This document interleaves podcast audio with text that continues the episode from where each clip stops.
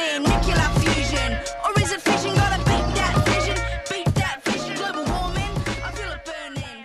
So why aren't we learning? Have you got the 3CR would like to acknowledge the Kulin Nations, true owners, caretakers, and custodians of the land from which we broadcast. 3CR pays respect to elders past and present of the Kulin Nation. We recognise their unceded sovereignty.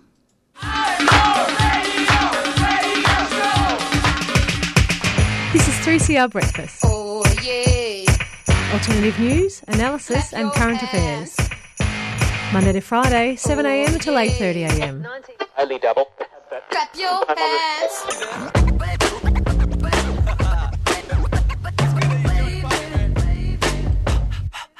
Good morning. You're listening to Tuesday Breakfast here on 3CR uh, Community Radio. Uh, it is the 19th of July and it's just clocked over to 7 a.m.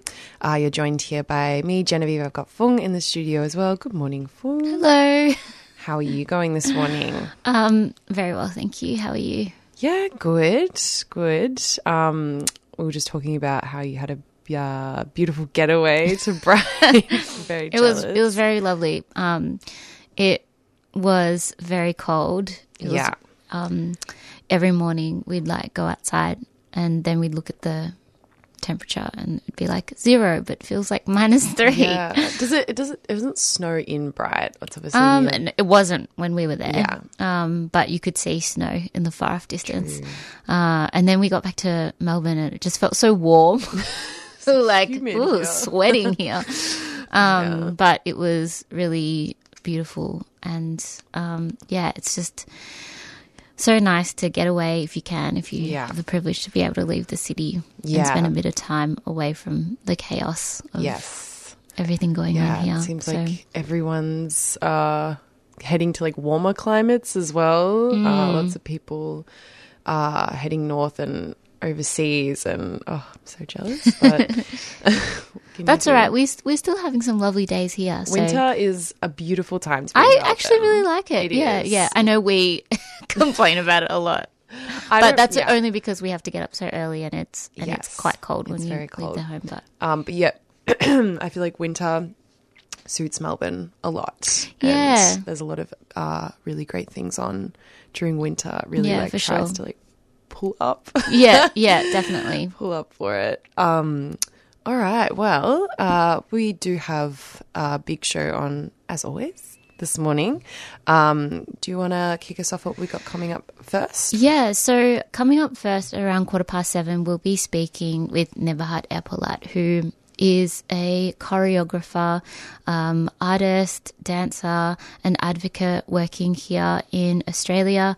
And um, is on the show to speak about the new work uh, called Conquest of the Garden, which is um, an experimental dance work. Um, so, yeah, that's really exciting. Looking forward to speaking with them about that. Awesome. And we're going to do a, um, a just a replay recording of a brilliant conversation um, between Narita Waite and Sarah Schwartz, who spoke to Tess uh, about the coronial inquest into the death in custody of Veronica Marie Nelson. Um, this was a conversation that was originally aired on Done by Law uh, back in May, but it remains a crucial conversation about stopping deaths in custody uh, to, to today as well.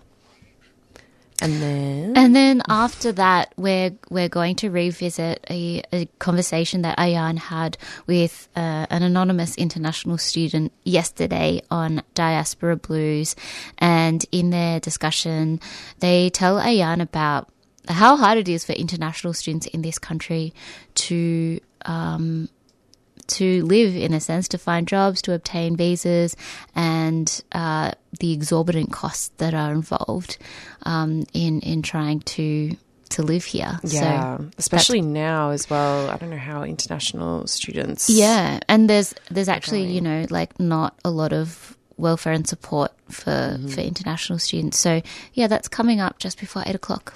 And just at 10 past 8, um, you'll hear a conversation I had with Professor Judith Bessant, who uh, is a professor at RMIT. We spoke about the new uh, proposed reform that the Victorian government is putting forward to restrict the use of non disclosure agreements.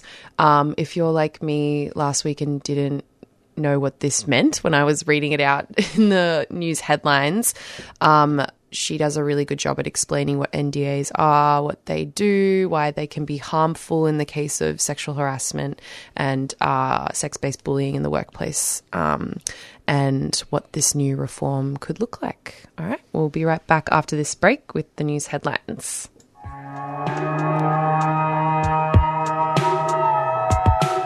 Imagine what it would be like to be homeless in a city under curfew and in lockdown. when your everyday life has been turned upside down and it becomes illegal to be on the street. Tune in to Homeless in Hotels. A three part radio series giving voice to the people who went from a life on the street to a life in hotels. and the support workers experiencing the shifting ground on the front line of COVID 19. Premiering on Thursday, July 28th, 12pm to 1pm. On 3CR 855 AM. Homeless in Hotels, a 3CR supporter.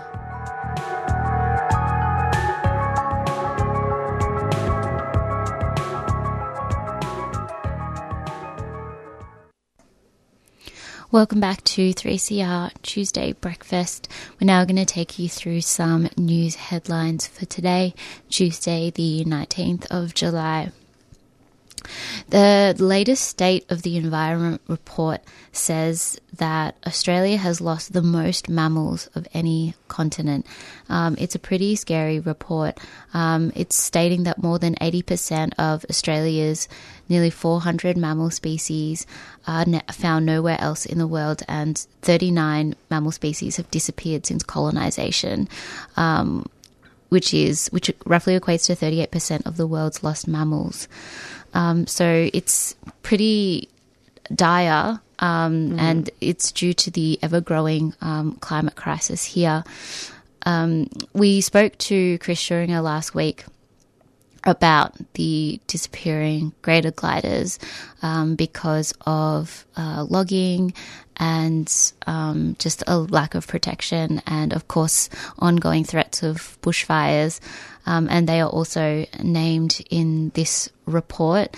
Um, uh, they have been their status have, has been given um, like they've been given an endangered um, status, but that doesn't always equate to more um, protection. Uh, so the report was um, prepared by a panel of 32 um, experts, and um, it says, and I quote, increasing pressure from climate change, habitat loss, invasive species, pollution, and resource extraction have really taken their toll on Australia's um, ecosystems. Uh, so, yeah, it's it's very serious and um, uh, a lot of Australia's wildlife is at um, at risk. Yeah. Uh, so yeah, if you are interested in hearing more, it's called the State of the Environment Report, and um, you can have a uh, have a look at, at what that will mean. Yeah, just looking through some of the um, main points as well. You know, some of them are, as you said, quite shocking. One of them is almost half the country is now used for grazing, and the areas committed to forestry and cropping have increased. Uh, the other one is Australia has more foreign plant species than natives, and hundreds of billions of dollars have been spent over the past 50 years attempting to manage introduced species. Um, and there's a few notes about the Murray Darling Basin um, and obviously coral bleaching in the Great Barrier Reef. Um, so, yeah, it's uh, pretty shocking, um, but would be very good to have a read through if um, if you wanted to investigate further. Um, in other news, uh, advocates for women and children have uh, stuck in Syrian detention camps say they have grave concerns two young boys could be taken off their mothers and sent to an adult prison any day. Their fears have been heightened by the news a 17 year old boy from southwest Sydney died following an attack on the prison he was detained in earlier this year. Uh, his name was Yusuf Zahab, and he was 17 and was being held in Gwarian prison in northeast Syria for three years without charge after his parents took him to the war torn country as an 11 year old. They were following his brothers, one of whom went on to become a senior Islamic State figure. The prison came under attack from Islamic State in January, at which time Yusuf sent a series of panicked voice notes begging to be rescued. He hadn't been heard from since, and the family now believes he has passed, but questions remain about when he died and the exact cause. Uh, Yusuf was separated from his mother in 2019 after the fall of the Islamic State. Um, there is growing concerns that uh, they're urging um, Australia to help, um, but it's an interesting story. It really focuses on um, the mother. I think an interesting story about how separation of family. Um, obviously, to do with uh, war torn situation in Syria. Um, that one's just on the ABC News if you wanted to have a read further. And just lastly, uh, the protests in Sri Lanka has marked its 100 days of protests and has been called Supreme Power of the People. Um, it's been a mainly youth-led mass uh, protests protest movement in which Sri Lanka's worst ever economic crisis, uh, sorry, protesting Sri Lanka's worst ever economic price, crisis has completed the 100 days. And during the period, the protesters forced a president and a prime minister, both brothers from the powerful but now unpopular Rajapaksa clan, to resign with President Gotabaya Rajapaksa even fleeing the country last week to escape the uprising. It was the first time in Sri Lanka's history that a serving head of state had resigned. Gotabaya's elder brother and patriarch of the clan, Mahinda Rajapaksa, was forced to quit as prime minister in May after an attack on the main protest site in the capital, Colombo, by his supporters led to violence throughout the island and also a third brother, former finance minister Basil Rajapaksa, also resigned from his parliamentary seat and tried unsuccessfully to leave the country earlier this month. The protesters blame the Rajapaksas, who dominated the island nation's politics more than two decades, for the economic crisis, which saw people queuing sometimes for days for fuel, medicines, and other essentials. The anger came to a boil over earlier this month when tens of thousands of people hit the streets in Colombo, occupying important government buildings, including the official residences of the president and the prime minister, which is where probably a lot of people had seen those photos of what looks like to be hundreds of people uh, in the president's pool and um, in the president's building. Um, meanwhile, Prime Minister Ranil Wickremesinghe, who had replaced Mahinda Rajapaksa, was declared acting president, tasked with the formation of a new government. But there is also anger against this new standing pre- president because uh, while there were celebrations on Sunday, the sea facing protest camp in Colombo to mark the 100 days of protest, some people said they were aware the journey is not over yet. Um, it's been such an incredible. Um, view of uh, people power and the power of protesting, especially at a time when a lot of people feel very um, uh, disillusioned to how uh, effective protesting is. As you can see in Sri Lanka, these people obviously faced with great hardship and um, a really quite terrible economic crisis um, have made a huge change in a country um, that seemed like nothing was possible probably 100 days ago. Um, so it's been really interesting to follow. And I do recommend Thursday Breakfast did an, a really great interview.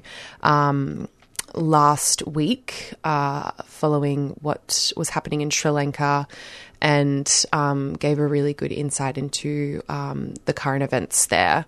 Um, all right, well, we'll, we'll be right back uh, with our first conversation of the morning right after these community service announcements.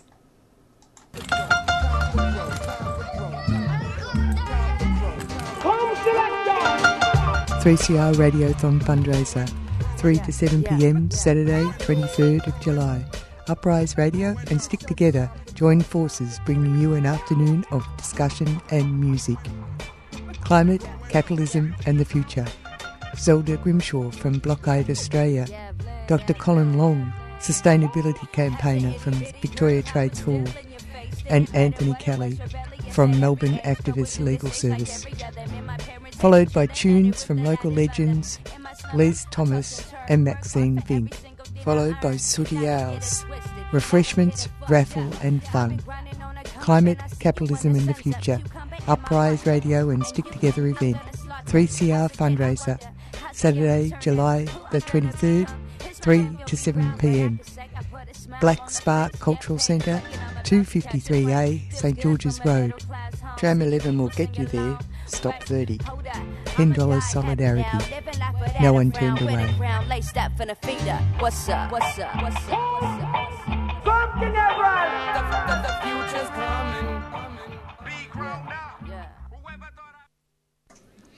You're listening to 3CR Breakfast, 855 AM, or maybe you're streaming online at 3, uh, www.3cr.org.au.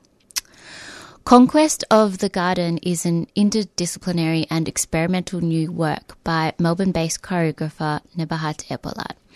The work takes inspiration from Forugh Farrokhzad, a feminist poet uh, whose work in 1950s Iran was seen as highly progressive as a result of its criticism of the position of women in Iranian society. Joining us today to tell us more about Conquest of the Garden and Farrokhzad's work is Nebahat Erpolat, an independent artist, choreographer, dancer, and advocate working in Australia and internationally. Welcome to 3CR Breakfast, Nebahat. Hi, thank you. Thanks for having me. Uh, we might just start by um, asking you about your practice as a dancer, a choreographer, and and artist. Can you tell us more about your work?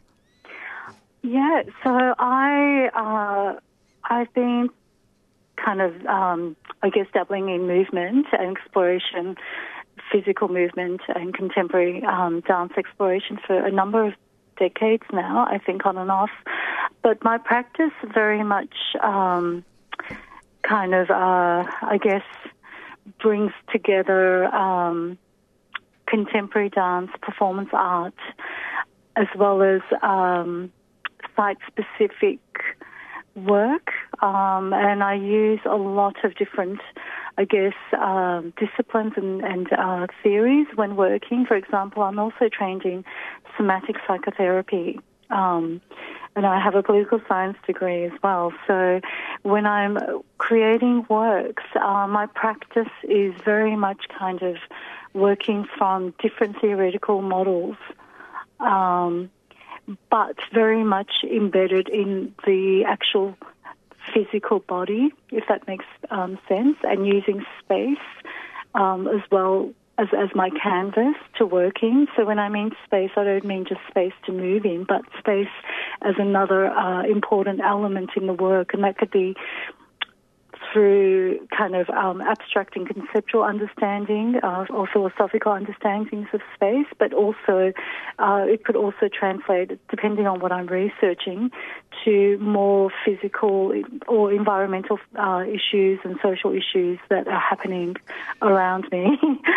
so yeah, so my work is very, very. Um, I guess very experimental, uh, very layered. Um,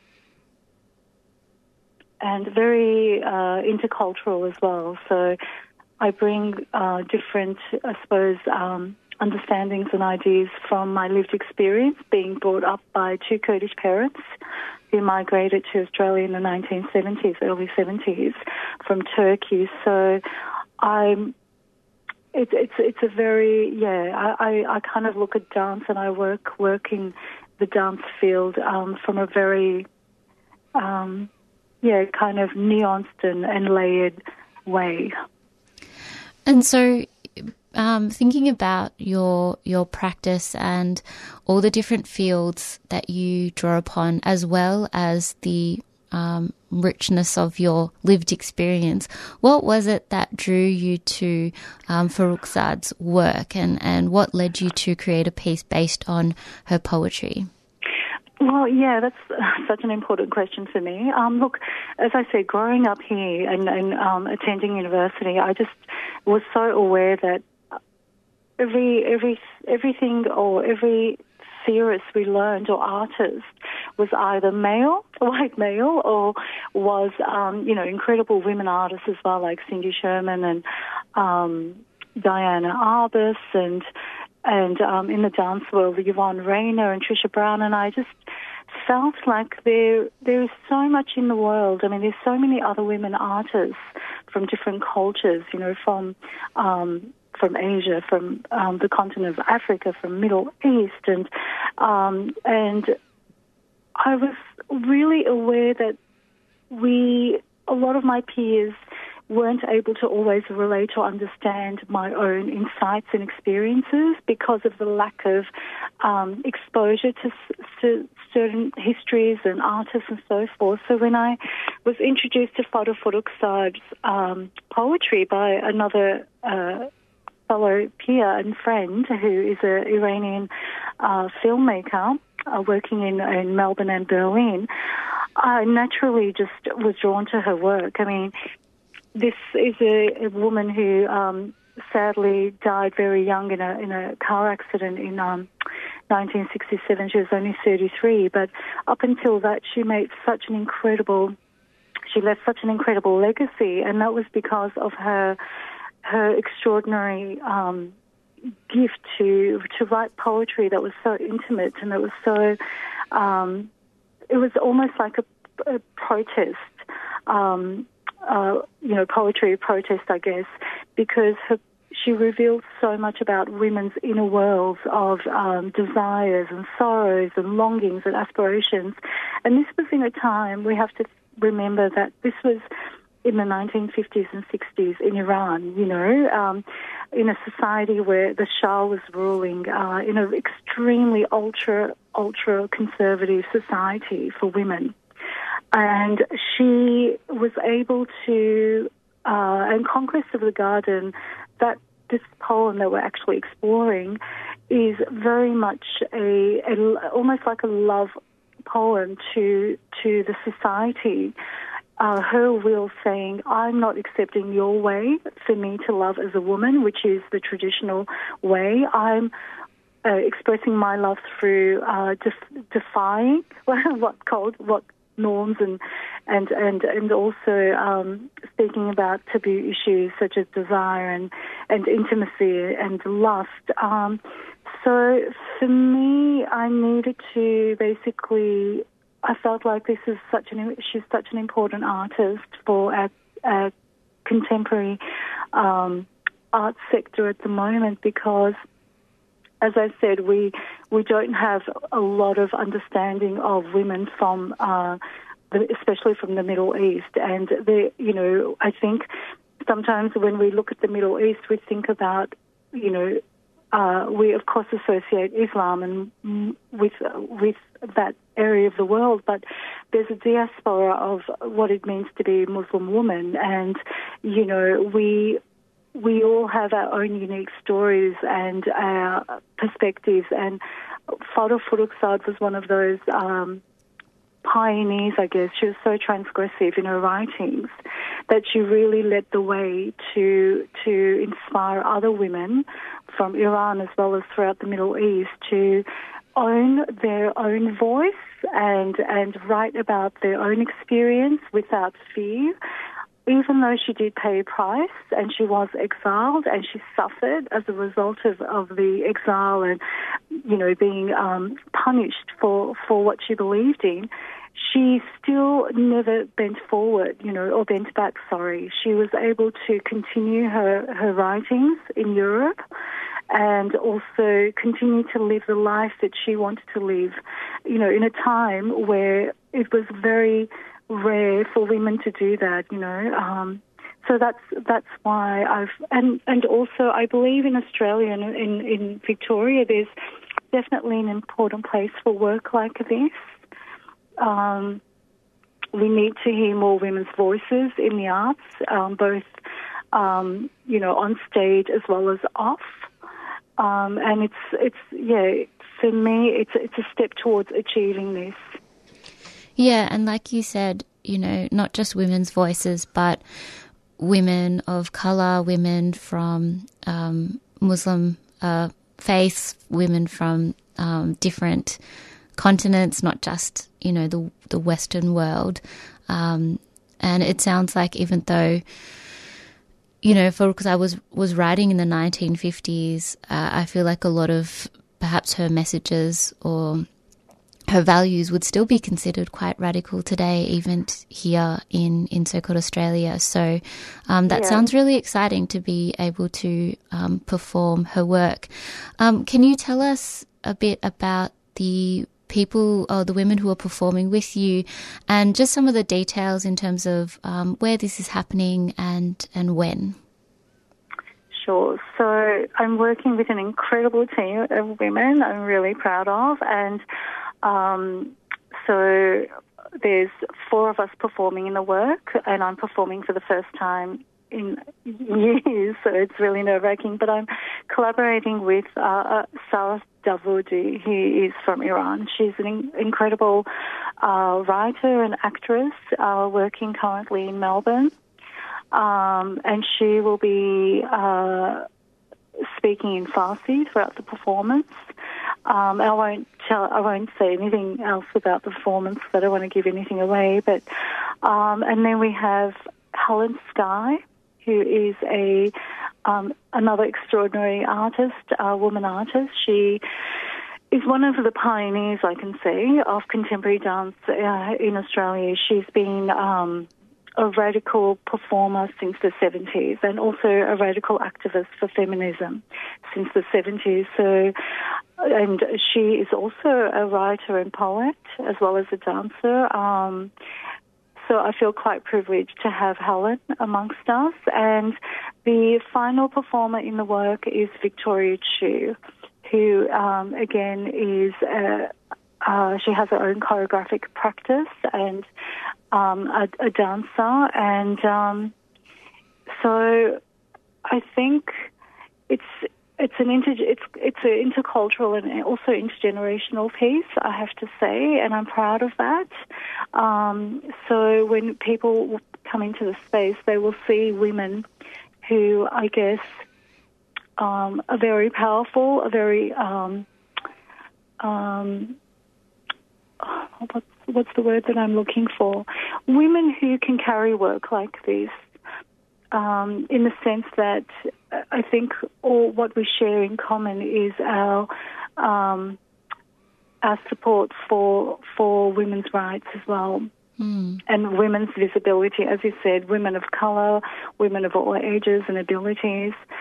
The work um, will be performed at Studio One at Northcote Town Hall Arts Centre and is premiering on the 18th of August at 7.30 p.m. um, and we will have three shows, so 18th, 19th and 20th of August uh, at 7.30 p.m. And uh, if people are interested and would like to support our work, which I hope, you know, which I, I'm sure there are a lot of uh, people who are, um, you can go on to the Darebin Arts uh, page and book your tickets through them. So it's it's something that we're all very proud of. It's it's a work that hasn't been easy for us to uh, do at, because of COVID. So we've had three cancellations already, unfortunately, um, uh, in the last year and a half for the show, and this is our fourth attempt to bring this show to to Melbourne audiences. So fingers crossed that we can we can this time, you know. Um, go ahead with the, the premiere without any COVID cancellations. but I, and also the context that we're living in at the moment with what's going on in the US, you know, with the anti, um, with the the abortion rights movement is just, I, you know, it's for us, it's an, an urgent reminder that we should not take our rights. I mean, women's rights is a human rights granted and that we need to keep um, keep putting women's voices um, and and making sure our voices are heard from from all different perspectives, as you said. Yeah, and that's something that here, you know, at 3CR and especially on Tuesday breakfast, we we try to to do um, every week through our interviews. Um, on that note, Nebahat, thank you so much for joining us this morning on the show to tell Oh, us you. about your practice, about this um, incredible work that's coming up um, in August. Uh, and we will make sure that the link to the Darebin Arts website is in our show notes later this morning for our listeners. So thank you once again for, for coming on our show this morning. Oh no, it's been a pleasure, and, and thank you again, and to your listeners for tuning in. That was Nebahat Erpolat speaking to us about her new experimental dance work, Conquest of the Garden. Um, as I've said, uh, if you'd like to buy tickets, you can go to the Darebin Arts website or check our show notes later in the day for more details. We'll be back after this message. 3CR is about community, and we welcome your participation at the station. 3CR is open to a wide diversity of volunteers and is a great way to connect with Melbourne's activist community. Have you ever thought about volunteering, doing a reception shift, getting a program on air? Training in radio skills or contributing to one of the station's committees. There are many ways to be involved at 3CR. To find out more, go to 3cr.org.au and get in touch.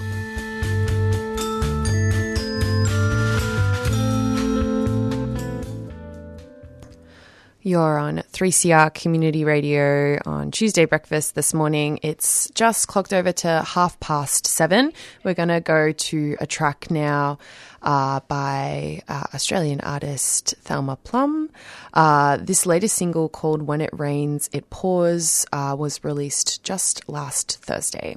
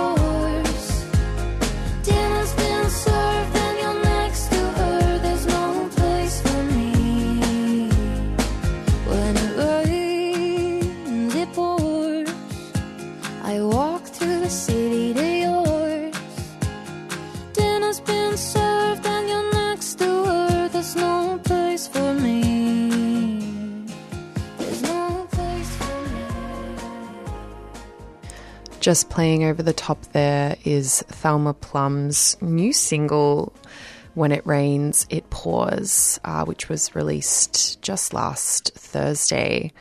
All right, we're going to go into a conversation that was had uh, back in May this year between Narita White sorry, Narita Waite and Sarah Schwartz from the Victoria Aboriginal Legal Service.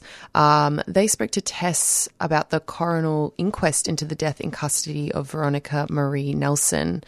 Um, as I said, this conversation was originally aired in May on Done by Law, which is a show on 3CR, uh, but it, it remains a crucial conversation about stopping deaths in custody and the need for reform of our bail laws. I'm speaking from the unceded lands of the Wurundjeri people of the Kulin Nation.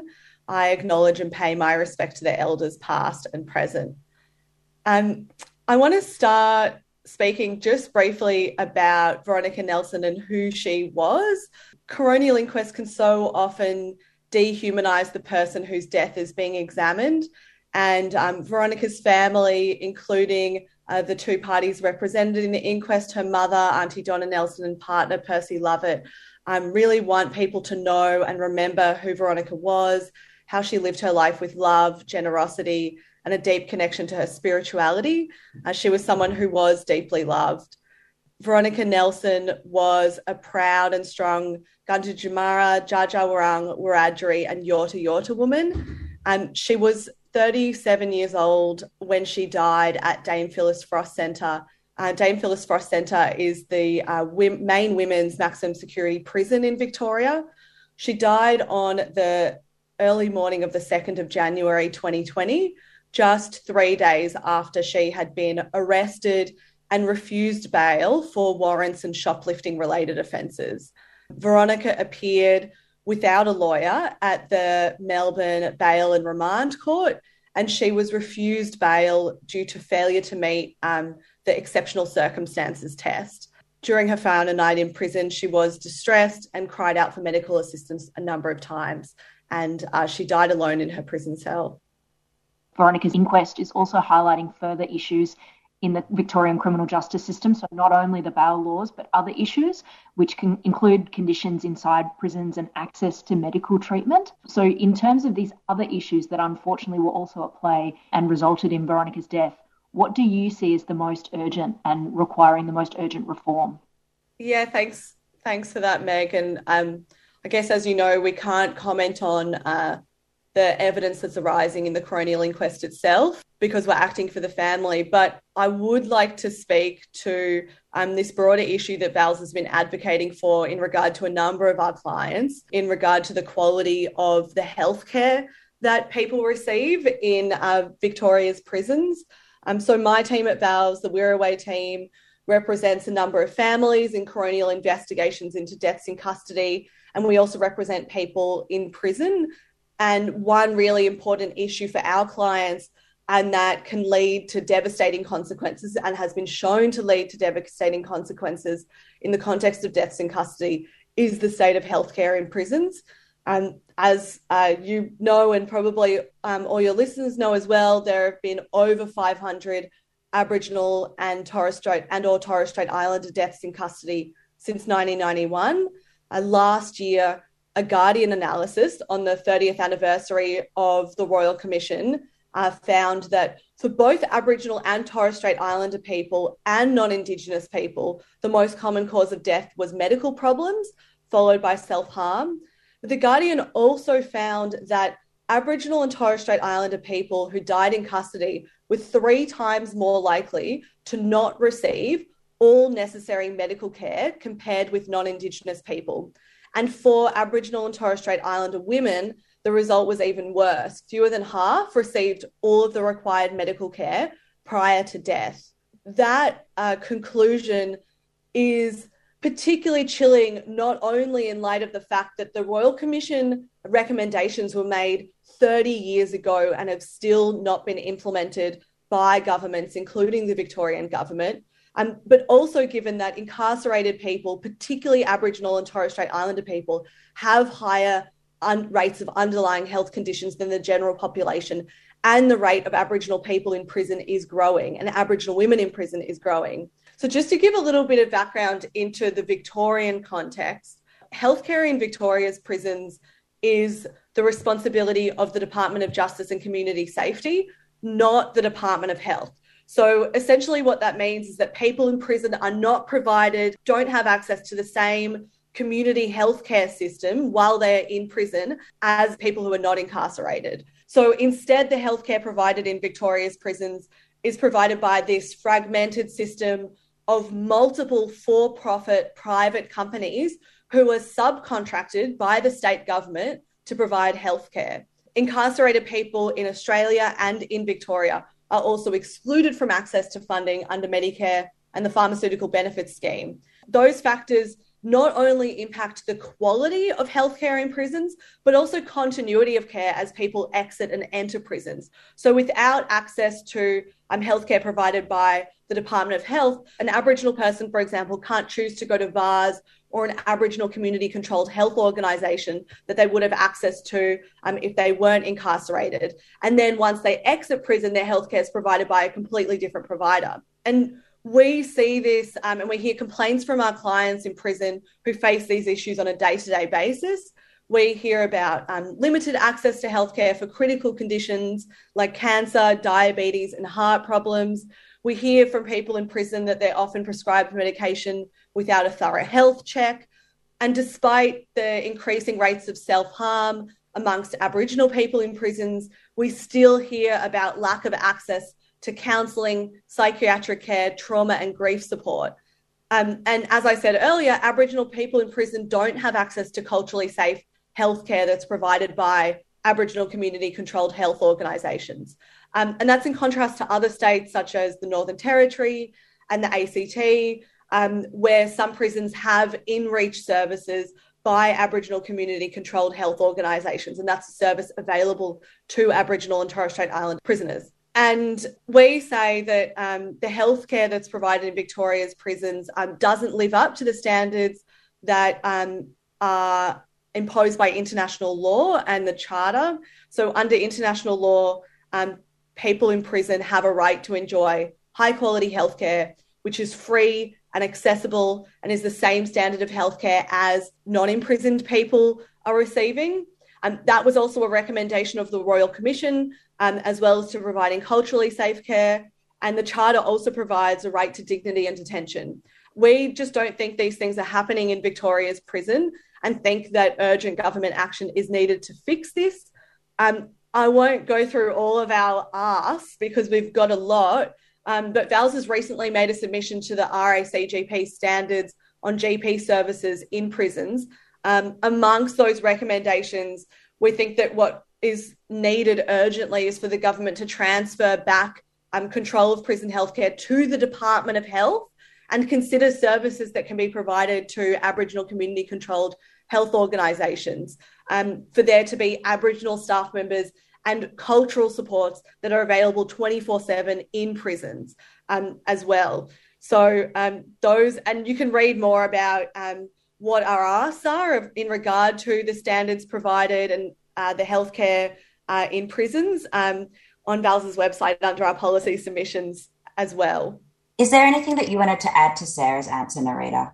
Yeah, just um, in terms of uh, prison healthcare, which um, Sarah has answered beautifully, it's just that we need to remember that many of our Aboriginal community members actually cycle in and out of the prison system quite quickly. Um, often enough, they'll be picked up on breaches of community corrections orders um, or for petty theft or other petty offending, um, end up remanded uh, in prison, um, be there from anywhere between a few weeks um, up to a few short months, and then out again and then cycle back in uh, quite quickly.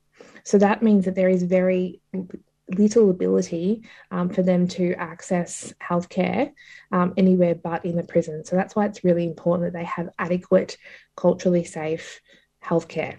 Um, when we look at particularly um, the state of Aboriginal health, when our people die quite young, I mean, um, my own mum died at 52, um, her brother you know just a few short years um, older um, and those were long term health conditions. And um, that's not an exception in our community, that is the norm.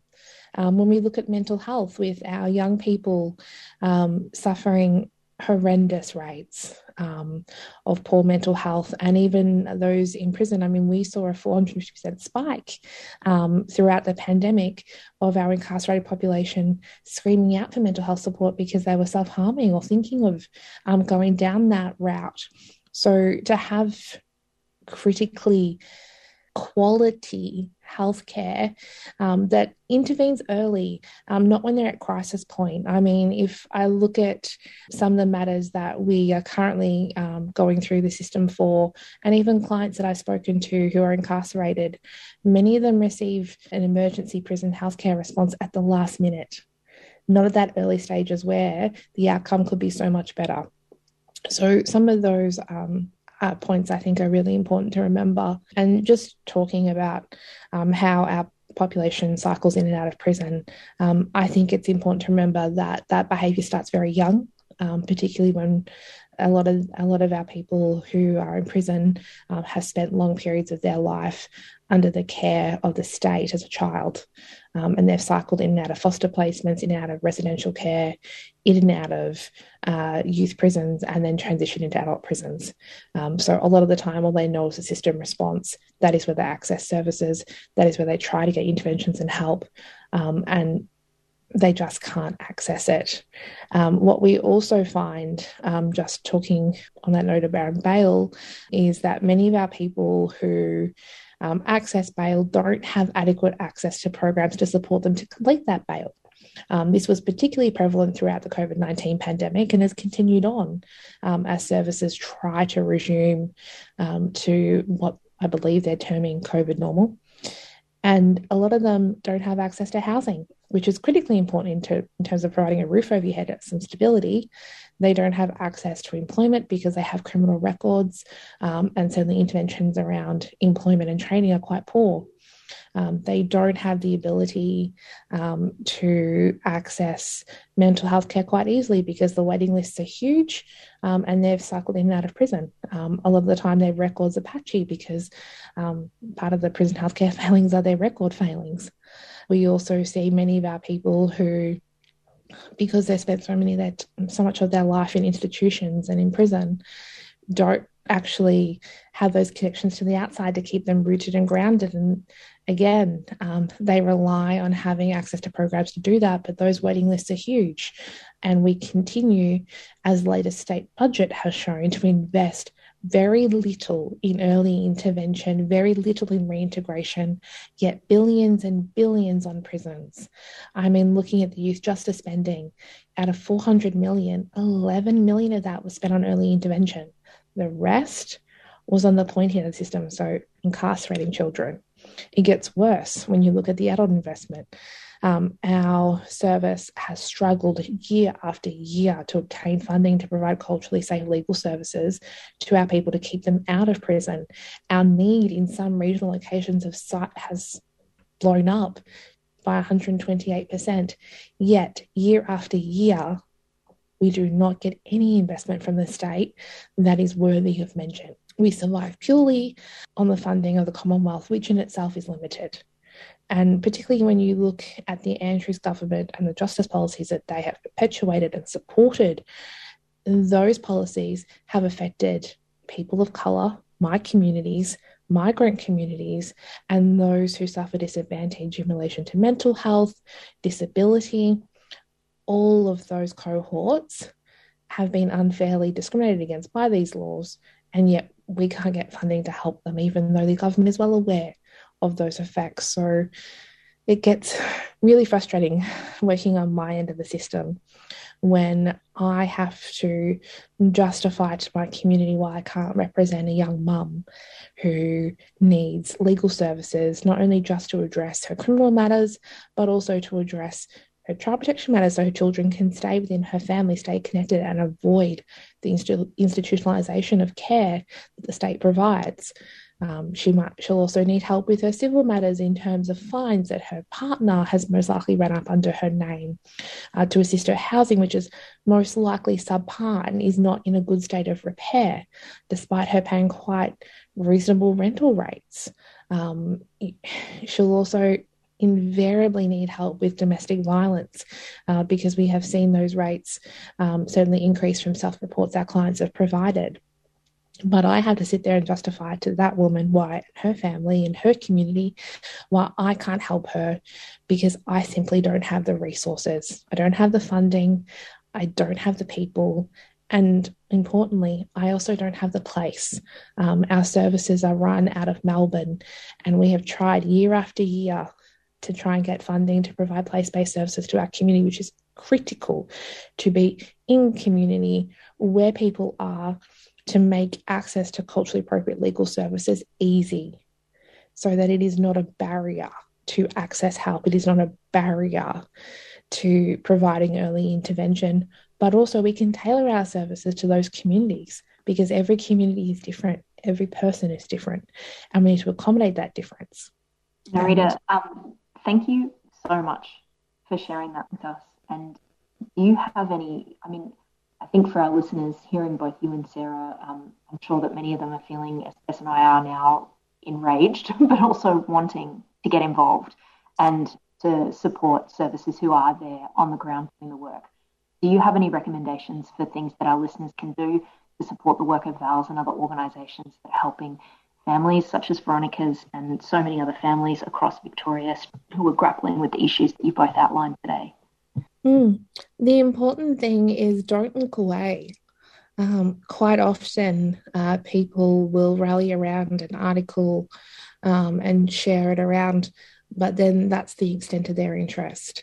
Um, follow um, follow um, VALS and Aboriginal Legal Services in your area and support them right to the Premier, right to your local members uh, around funding, around policy changes. Um, we are quite um, apt to share all of our views um, throughout our website, our social media, um, and we welcome um, people's interest. We also run webinars um, as a way to educate um, the broader community on what changes are required. Thank you so much for that, Narita. Unfortunately, we are running out of time, so I'd like to thank you both for coming on Done by Law tonight. And of course, we are also thinking of Veronica's family and community in this really difficult time. So, for our listeners, to find out more about VALS, please go to their website. That's www.vals.org.au. And you can find links to a number of resources, including the submission Sarah referred to in relation to health services in Australian prisons.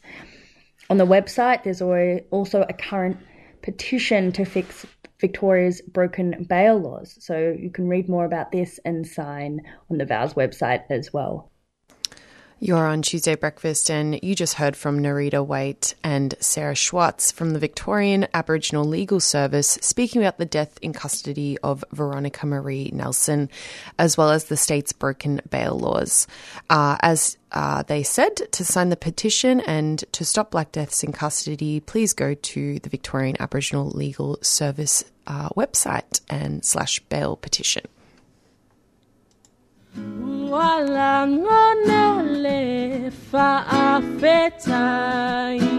Tuesday Breakfast would like to thank our friends at Living Koko for their support of the program.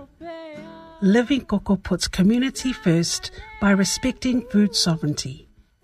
Based in Braybrook, they create bean to bar chocolates, cacao tea, intentional drinking cacao, and cacao mass in bulk a zero waste manufacturing space, Living Koko ethically sourced cacao from over 130 domestic village farms in Samoa.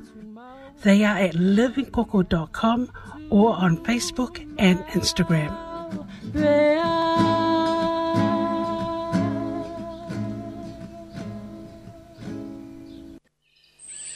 3CR would like to thank our sponsors, Earth Greetings, cards that connect, care, and celebrate. Support wildlife and habitat with every purchase. Inspired by nature, giving back to the planet. Learn more at earthgreetings.com.au. Stay tuned in to 3CR Community Radio.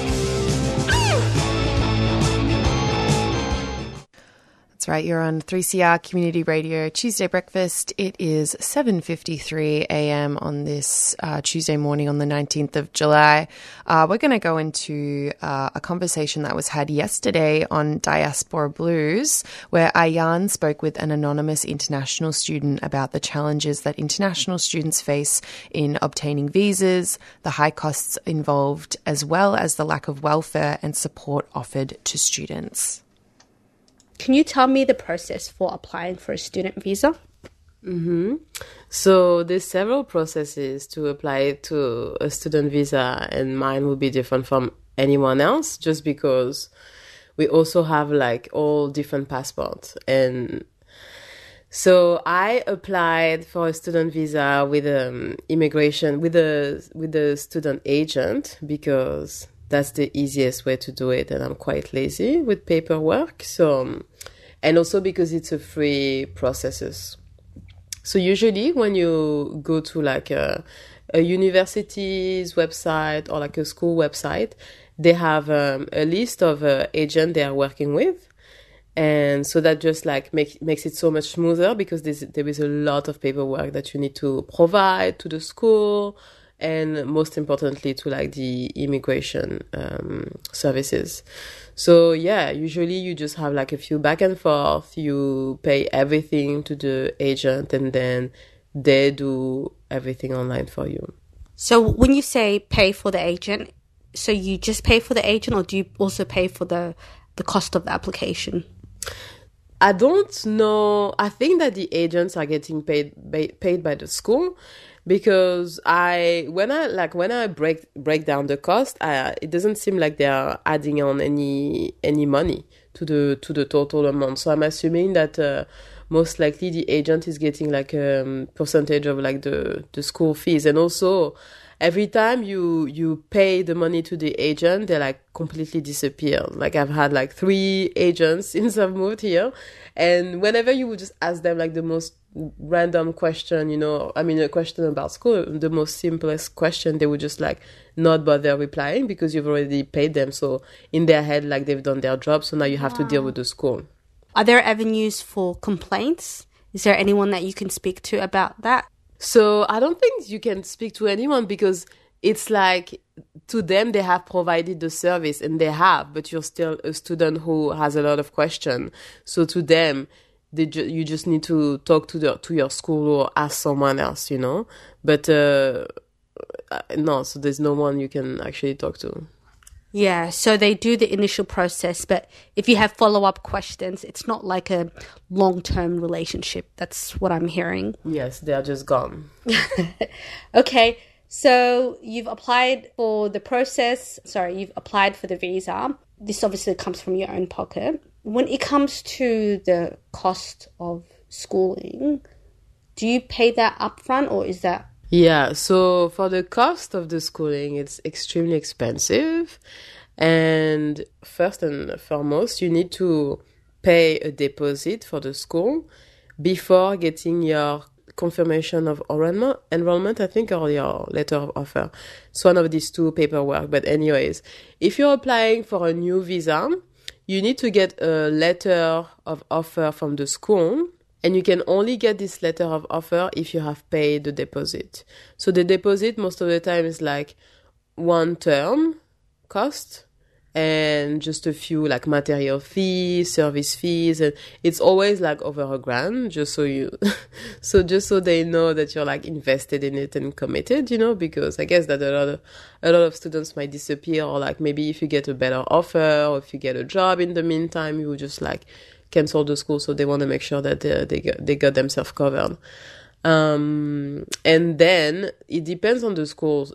I've uh, joined schools where you have to pay everything by in four installments. So like if you're doing if you're studying for a year, most of the time. So I'm only doing TAFEs because that's what what that's what's the most quote unquote affordable, and they're all around eight to ten thousand dollars a year. So you have to drop twenty five hundred dollars on the first term, but knowing, keeping in mind that if you're applying for a new visa, so that's just like the money for the school, but you have to pay for your visa And because you're an international student, you also have to pay for your um, health insurance upfront.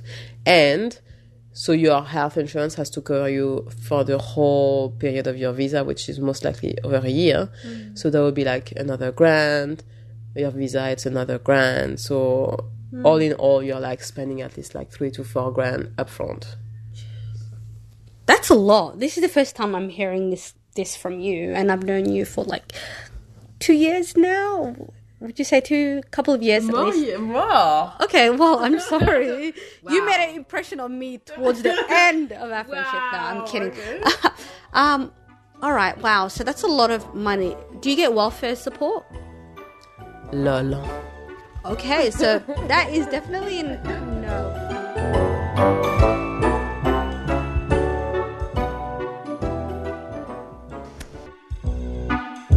And then what happens once your visa runs out? Well, you have the choice. Well, the thing is that when you're applying for a visa, you have to write a, a genuine temporary entrant letter stating that you're only here to study and then you're gonna bounce. You know, you're not gonna stay in the country, you're very attached to your home country, you have strong ties to you to your family, your community, home, whatever. Mm. So they really want you to say to state that you're gonna like bounce afterwards. So you're supposed to leave after you finish your studies, but you can also apply for a new student visa, or if you're lucky, for a skilled visa, or you can get sponsored, or you can get married. Yeah, there's options, but all of them are pretty dreadful. So tell me about this sponsorship. Mm. Oh, the sponsorship. This is, I guess, this is like the dream for most international students, and this is also something that I'm manifesting. So, if anyone is ready to sponsor me, holla at me. Uh, so, the thing is that obviously, they, so the government makes it really complicated for uh, companies to sponsor Mm. international people. So essentially, if you are, let's say, if you run a cafe, right? You run a cafe, you want to sponsor someone in working in the kitchen, someone working on the floor. Uh, they would have to, if, if, if it's someone working on the floor, I think they have to be made like manager. But even before thinking about sponsoring them, you have to actually advertise the job to uh, citizens of the of the country, so like Australian, and you have to really prove that you've searched for like weeks or months for a citizen uh, candidate, but you could not find them, Mm. and that your only resource was this international person. Right. And then I think you ha- and you also have to pay for for their sponsorship, and it depends on like the um, which uh, skills they have. Sometimes it's not too expensive. Sometimes it's like a few thousands dollars. Yeah. So it can also be negotiated. A lot of people just like will pay half and half. The boss will pay half, and the person who's applying for the visa will pay pay the for the other half. I mean, it sounds fantastic, but I'm guessing there's like hurdles. What kind of issues do you think you might face? Because I know you're interested in sponsorship. So is that as straightforward? I'd also love for you to speak on the fact that certain industries are regarded more highly than other industries. Mm. Well, I haven't really looked into it that deeply, to be honest. It's like mo- most of the information that I got was like from people who got sponsored or, tr- or tried to get sponsored. And there's also a lot of horror stories in this because uh, some people will get the sponsorship, and also when you're so when you're getting sponsored, you have to stay within the same company for at least two years, and then you can move on to, with your life. Either stay with the same company or like uh, work for work somewhere else. So I know someone who um, got sponsored in, in a company, and then as soon as they got sponsored, they started to get like really um, uh, emotionally abused by uh, the manager, you know, and so they were able to finally get out of it. But uh, Mm. some other companies would say that uh, they they've done the paperwork, and so you would like go to work with a free spirit, thinking that you've covered, Mm. but then the company hasn't done any of their of, of their job, so they you will literally have to leave the country within the next week, you know. So it's uh yeah it's a bit complicated but uh, regarding the different type of industries uh, so there's a um, on the immigration uh, website there's a list of quote unquote skilled um, skilled work And obviously, if you're like a doctor, if you're like an engineer, also if you're like a mime, weirdly enough, you can get yes. I I looked deeply at this list to see who could get like a skilled visa, who might be sponsored in this country, and so mimes, actors, ballet dancers. I have nothing against these people, but uh, they can get a sponsorship, but um, not uh, within my industry. Wow, like I know mime is a big thing in France. I mean, that's what I've read. but like in Australia, I've never seen a mime outside. I know, maybe that's why they're trying to get some of that market here. They're, they're trying to make mime fetch. oh god, that's hilarious. Okay, so we've looked at the process. We've looked at the costs. Um, I know you said that you wouldn't have any advice, but is there a general thing that you can say to people who might be going through what you're going through in terms of like I don't know resilience mm. because the system is the system, but mm. are there things that you can do to kind of ease the mm. situation? That's a good question. Um, something to ease. Well, I guess uh, it's like I'm giving a, an advice that I'm not following myself, obviously. But it would be to just like do it as soon as possible, to not wait the last minute like I always do, because there is a lot of paperwork and it's a lot of money involved. So it's very stressful and you're like, fuck, I need to actually drop a few grams, which I don't have. So it's like, it's, it's, if you, if you know that your visa is going to run out, if you're not on, on a student visa and you're thinking about getting on a student visa, start thinking about it at least six months ahead. And also, regarding the schools because obviously those TAFE courses most of them are extremely dodgy. So um, you really want to like talk to someone who's actually in the school. Do not talk to the sales agent to the marketing agency from the school even the teachers. Most of them are casual and they really don't give a shit. So you really need to talk about to talk with the students who have done like a certificate diploma or whatever and to actually see um, if it's for you or not because most most of the schools really don't care about you. They just see you as like a walking wallet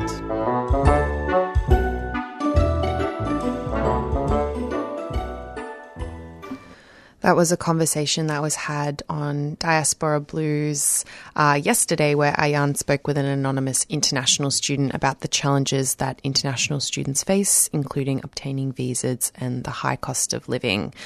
Uh, up next, we're going to play a track now by uh, Aussie based artist Julia Jacklin. Uh, this is a song off Julia's 2019 album Crushing, and it's called Pressure to Party.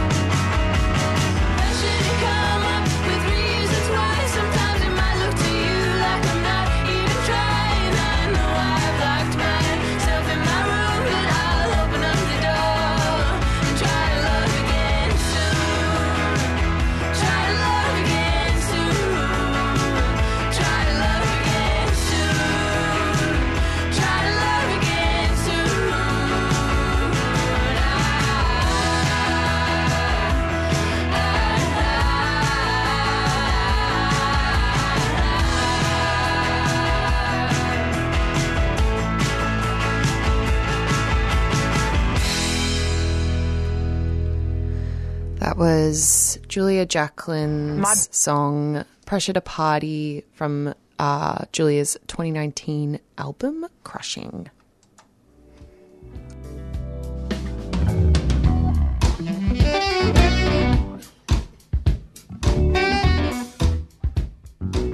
Australian Plant Society Yarra Yarra Group is having its Australian Plants Expo on the 27th to 28th of August, 10am to 4pm at the Eltham Community and Reception Centre, 801 Main Road, Eltham. Huge native plant fair. Thousands of native plants, including grafted, uncommon species, and Indigenous plants, with books on related subjects, crowsfoot pottery, gift stalls, native flower displays, and activities for children. Refreshments will also be available. Wheelchair friendly, adults at $5, concessions $4, and children free. Check out our website for plant lists apsyarrayarra.org.au forward slash Australian Plants Expo. A 3CR supporter.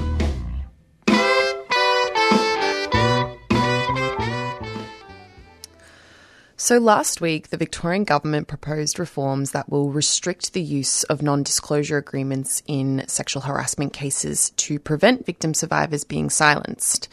The move has been welcomed by employment lawyers and industry groups, and uh, I had a chat to uh, Professor Judith Bessant.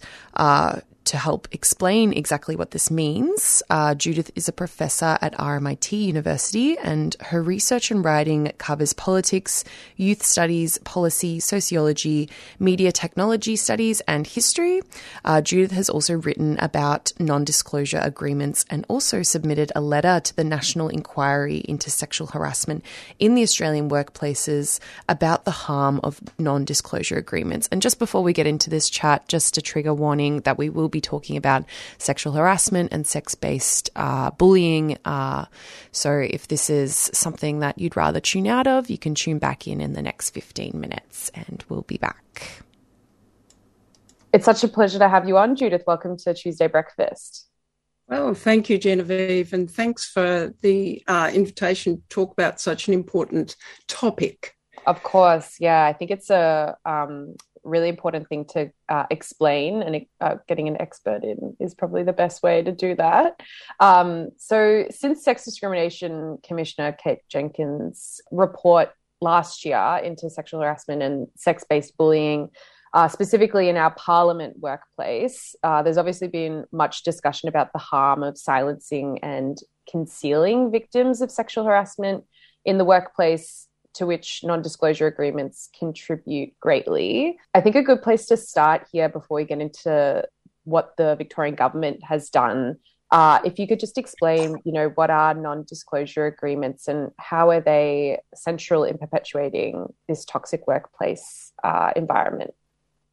Okay, well, non-disclosure agreements or NDAs, they're called, you know, gag clauses sometimes or confidential confidentiality uh, agreements. So they're um, li- they're a legal tool and they're legally enforceable enforceable agreements between the participants to um, a discussion um, that what's discussed remains confidential and what remains confidential depends largely on the terms of the agreement. But basically, in most cases, it means that um, a, uh, a victim or a survivor or complainant can't discuss, dis- discuss what is in that agreement or what was talked about or the issues.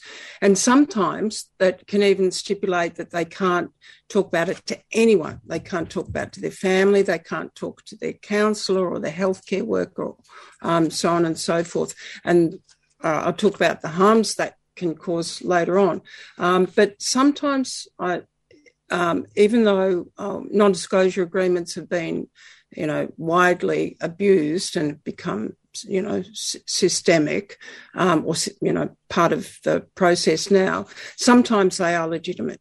Um, so when sensitive information like trade secrets, intellectual property, designs, formula, etc., uh, give another competitor sort of an advantage over you know others, then they're legitimate. Um, but they've been used recently in the last decade or so um, in a way that has actually silenced and harmed um, complainants and victims, and also um, worked against the public interest and created toxic workplaces.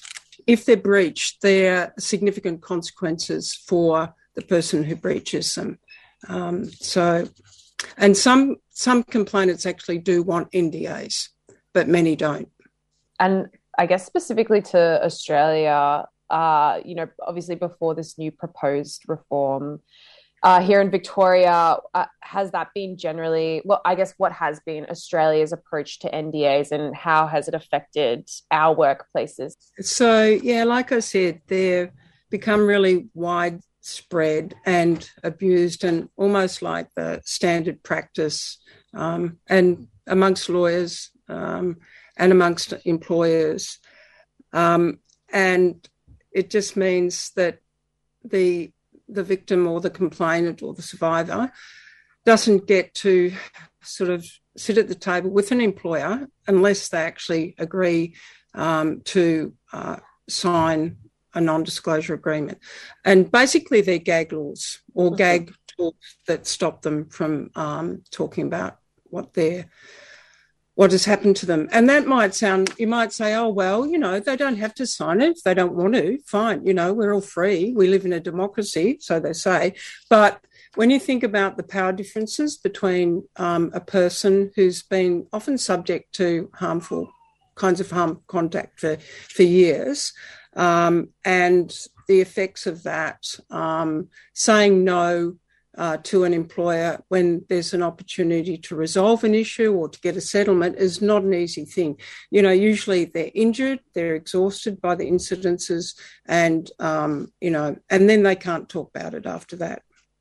Yeah, yeah. I mean, I feel like it was a word thrown around so much when there was that whole investigation into sexual harassment in Parliament, the Kate Jenkins report um, all of this kind of discussion at our parliamentary and political level about sexual harassment in the workplace.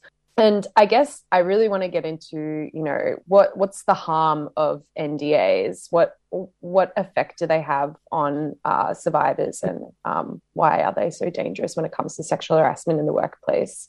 Well, the great question, and I just might extend it to um, it's not just sexual harassment in the workplace. There are other kinds of harmful conducts that are covered up by NDAs, um, and yeah. it's not just the workplace. Um, we only have to look at, you know, um, the, the, the Catholic Church, for example, to see what harm non-disclosure agreements can do. So basically, they're they're, they're a legal tool that will gag a, uh, a person who's been subject to um, a harmful um, conduct, and they conceal the problem. Mm. Um, and that's that's a problem not just for the person concerned and those around them, but also for the organisation, right? So that it prevents learning. It prevents the organisation to learn about you know the bad things that are happening and to address to identify the problems and to address them um, and also it can create uh, institutional amnesia in the sense that people just go on and forget about it oh that didn't happen here and you see various forms of um, denial um, it they can also um, stop people from coming forward uh, because they've not seen anybody else do it before because nobody else talks about it. So there's nobody to sit beside you or to ring up and talk about it. Um, and there's also like a fear that people won't believe what I say um, because often they're in a less powerful position. Um, there, you know, there's gender and age-based inequalities in in the organisation we talk about. They're fearful of the shame um, of being stigmatized. And so what happens is that the perpetrators are never held accountable. Um, and they're often like just moved on to an, another organization or another part of the organization, um, or sometimes they're even promoted. Um, so, and senior managers can often then say officially, well, we don't know about it because there's they're shielded. You know, if they're encouraged by HR, human resources, or whoever does it to sign an NDA, then the head of the organisation can say, the CEO or whoever it is can say, "Well, I don't know anything about it," and they've they're sort of you know don't have to carry the the burden of the the a, a conscience about it. Mm. Um, so what happens is that the offending um, conduct is covered up, it's shut down, and the problem continues and it gets worse. And so you get more people who are affected by that kind of bad behaviour, more victims who never get to tell their story, but others do who know about it, who were observers or on the periphery, um, and but they can't talk uh, to their colleagues, they can't defend, they can't themselves, they can't correct somebody who's talked about what happened that's misrepresenting them. Um, so, and they can't talk publicly. Uh, so the victim or the survivor is stigmatised and condemned to silence in perpetuity, unable to defend themselves or even talk about what happened. Mm, yeah, and I think you made such an important point. And me coming from someone that doesn't have any uh, legal trainings is brilliant. Um, and like this extends beyond the workplace. This extends beyond just sexual harassment. It's uh, NDAs are implemented in various different settings, um, and also I think important as well the the hierarchy of you know how these things work. And I think you made it a really interesting point before about you know well we live in a democracy like you just don't sign it, but there is power. There's powers that be that kind of push people to uh, get into situations that they don't really understand um, or kind of led to believe that it, will benefit them, but it won't in the end. Um, I want to focus on what's happened here in Victoria last week, uh, where there was proposed reforms uh, put in place to restrict the use of these NDAs uh, in sexual harassment cases, specifically here in Victoria. Uh, could you please explain what this means exactly for people in Victoria and uh, I guess how this will impact uh, these sorts of cases more generally? Um, I'm hoping that it will set a precedent uh, for other states and territories in Australia to follow. It has happened elsewhere in other jurisdictions overseas, like California, for example. Um, and the, as you mentioned, I think earlier, the Australian Human Rights um, Commissioner Kate Jenkins made a recommendation 38 in her report about um, there needing to be some kind of practice notes or guidelines for NDAs. Um, but in my view, um, that doesn't go far enough in the way that the Victorian government has, because the Attorney General's office is, I think, still in the process of developing those guidelines, but they're guidelines. Um, and I think that what we need is what the Victorian government is hopefully, you know, going to do, and that is to um, to ban them. Because the other thing too is that millions and millions of taxpayers' dollars are spent on NDAs, keeping people quiet, and taxpayers don't even know about it. So, um, you know, I think that, you know, it's about time that the public knew what was going on. I think it will be good because it will um, encourage transparency if people are talking about what's happening. Um, but well, I think trans- while transparency is important, we also need major change to uh, workplaces and to organisations. Um, and that includes addressing issues like gender and age based inequality um, in the workplace, um, and also um, outside the workplace, um, fixing the judicial system so that the legal path is a more viable option for women. At the moment, it's not. Um, so that victims can seek remedy. Um, and hopefully, you know, if they get rid of NDAs, that won't be an option.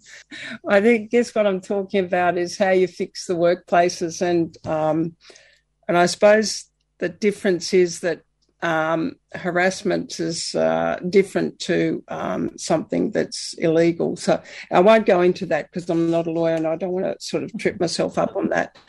Um, but I think that besides getting getting rid of NDAs, we also need to make workplaces um, healthy and good places for, for women and for all people young people, old people, all, all kinds of people. Um, we need to have more accountable management practices so that management people in management, senior management positions know what's going on and take their job seriously. Um, and also, I think HR, human resources, uh, organisations within big organisations, government and private, um, are prepared to acknowledge and address the particular issues. Yeah. Um, and also, you know, obviously, all these kind of ref- proposals of reform are happening on a state level uh, but not at a federal level. Do you think that there would be any like it is important for this stuff to happen on a federal level as well? Um, yeah, yeah. I think it would be great, and you know we've got a new government in office now as an opportunity for the Albanese Labor government to, um, you know, uh, to to move in this way. Um, I think there's just this has been issues around sort of gender based violence of various kinds have been going on for decades and decades. You know, we, we go back to the Royal Commission uh, in, into um, institutional abuse of, of children, um, the Me Too movement. Um, you know, as you mentioned before, we've got sort of Grace Tame, who was the Australian of the Year, talking about, you know, sexual abuse, and the former Liberal staffer, Brittany Higgins, who was, you know, on the news and making it a high profile issue. And then we have, you know, people like the Australian or former Australian Attorney General Chris, Christian, Christian Porter, who made front page news about sort of denying historical rape claims. So it's it's it's something that pervades every, all, not all, many organisations, even you know the inner sanctum of our government you know, Parliament. And and so I think that it's something that needs to be taken seriously. And getting rid of NDAs is one thing that Albanese government can do to demonstrate it's really serious about this. Yeah, yeah, definitely. And as you said, um, there are many things that need to be done, but yeah, NDAs are definitely a step in the right direction.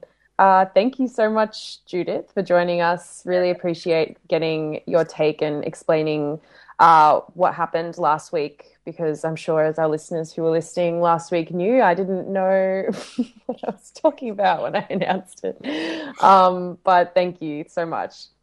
Oh, thank you, Genevieve. That was Professor Judith Bessant uh, explaining to uh, me specifically, uh, who didn't know much about NDAs, but I hopefully was helpful to uh, our listeners as well. What exactly are NDAs? Why they are harmful, and especially why they're harmful in the sense of uh, silencing um, survivors of uh, sexual harassment and. Um, uh, sex based bullying, especially in our workplaces. If this conversation has brought up any feelings for you that you wanted to um, have a conversation with, you can call 1 800 RESPECT, uh, which is on 1 800 737 732.